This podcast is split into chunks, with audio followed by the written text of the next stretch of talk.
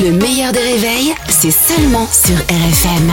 RFM Limité à 80 avec Pascal Atenza sur RFM. Bonjour Pascal. Bonjour Albert, bonjour Caroline. Coucou Pascal. Alors une première partie euh, du gouvernement a été nommée hier soir. Eh ben oui, bah c'est la, c'est la droite. Hein, euh, c'est la droite que je préfère. C'est la droite. C'est le, bon, je, c'est le gouvernement de Manuel Sarkozy ou de Nicolas Macron. C'est comme euh, vous voulez. Euh, rigolez pas, je la garde quand même. Après, on, après on change pas une équipe euh, qui perd, tout le monde reste.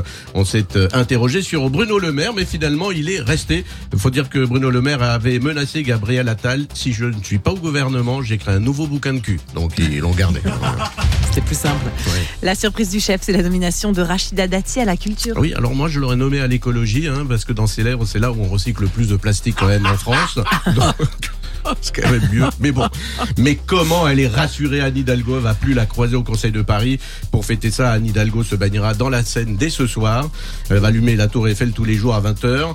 Alors c'est une nomination qui fait euh, du bruit. À droite, ils sont pas contents. À gauche, ils sont pas contents. L'extrême droite, ils sont pas contents. Zemmour a tweeté très déçu par la nomination de Corinne Dati. Alors, alors il ne faut pas alors il ne faut pas faire de procès euh, d'intention. Elle sera peut-être une très bonne ministre de la Culture, malgré ces deux problèmes. Oui, premier problème, elle est déjà mise en examen pour corruption et trafic d'influence. Elle a tellement de casseroles qu'elle peut déjà participer à la fête de la musique. Et elle est... Deuxième... Deuxième problème, elle est trop bling bling. Enfin bon, maintenant elle est ministre de la culture française, elle est trop bling bling. Que c'est en anglais. Elle est plus Hermès, Chadel que Baudelaire et Camus, mais elle a tout lu Hugo. Euh, Hugo Boss, hein, pas Victor, hein, évidemment. Nouveau rebondissement euh, dans l'affaire Delon. Oui, un remaniement aussi euh, dans la vie de Delon avec le retour de la dame de compagnie de Delon. Oui, parce qu'il a eu une dame de, de, compagnie. Euh, J'aimerais bien avoir une dame de compagnie, euh, pas à 88 ans maintenant, hein, comme dirait Julien Bugier, bien bien, la dame de compagnie.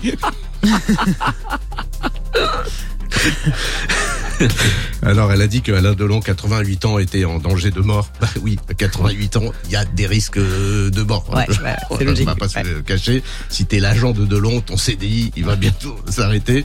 Alors, elle accuse avec la fille Delon, euh, Cruella euh, Delon, euh, elle accuse les fils de manipuler le père, de faire pression sur le père, d'abus de faiblesse sur le père, d'avoir tué le colonel Moutarde avec la corde dans la cuisine et d'avoir arrêté son traitement prescrit par un médecin suisse. Et maintenant, il serait suivi par un médecin généraliste français qui n'a aucune compétence. Un médecin français, euh, le professeur Raoult. Du nom de Raoult.